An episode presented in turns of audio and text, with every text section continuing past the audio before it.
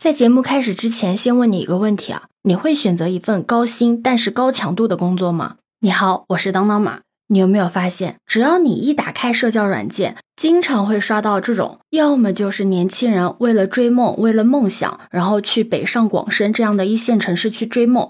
要么就是在到底选择高薪高强度的工作，还是选择低薪低强度的工作中犹豫不决。而对于到底是选择高薪高强度的工作，还是低薪低强度的工作，网上大部分的言论呢，都是不推荐年轻人去选择相对清闲的工作的。理由也很充分，就是如果年轻人在奋斗的年纪里面选择了安逸，甚至是清闲的话，那么对于未来的规划方面肯定是没有什么激情的嘛。而且时间一长，就会在这种清闲的氛围中消失了最基本的斗志。那么在这种情况下，如果有一天你失业了，那就真的会很难再去适应其他的工作。毕竟都舒服惯了，谁还会去想着奋斗和努力呢？所以，如果在有的选的情况下，就可以在年轻的时候多选择一些难度高的，甚至是累的工作。当你经历过这种难度之后，以后换工作也会相对轻松一点，会觉得压力小很多。这呢也有一个很好听的名字，就叫做成长。说实话，我在网上看到这番言论的时候，我觉得他对也不对。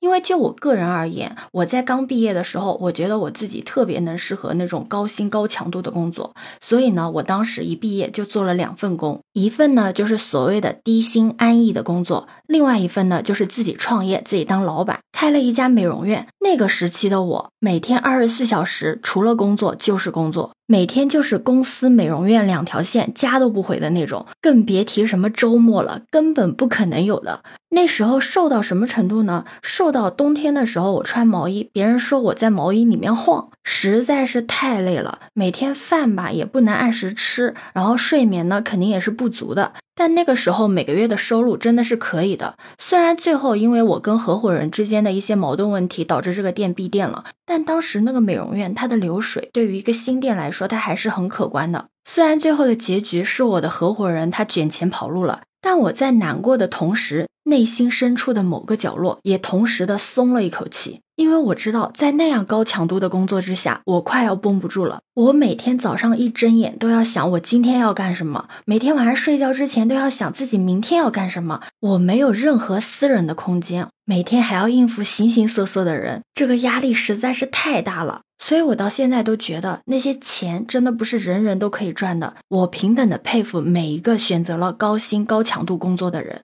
他们真的值得。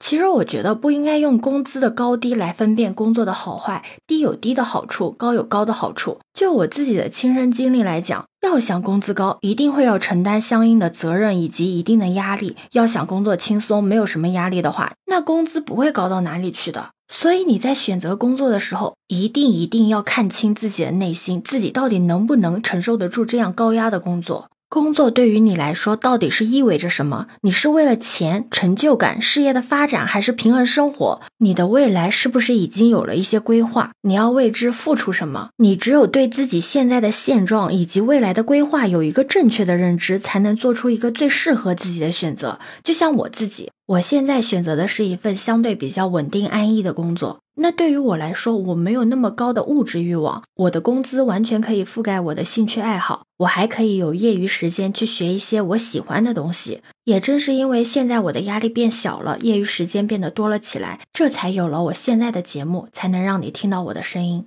其实，在面对高薪高强度的工作，还是选择低薪低强度的工作，都没有一种通用的解决方案的。因为每个人的情况都是独特的，你可以通过适当的权衡调整，找到适合自己的平衡点，实现工作和生活的和谐共处。不管你最后的选择是什么，最关键的还是在于明确你自己的价值观和需求，并且呢，在这个基础上做出明智的决策。只有这个样子，你才能在你的职业生涯中取得成功，并且享受幸福而充实的生活。对此，你有什么看法呢？可以把你的想法留在评论区哦。如果你喜欢我的话，也可以在我们常用的绿色软件搜索“当当马六幺六”，就可以找到我哦。欢迎你的订阅、点赞、收藏、关注。这里是走马，我是当当马，拜拜。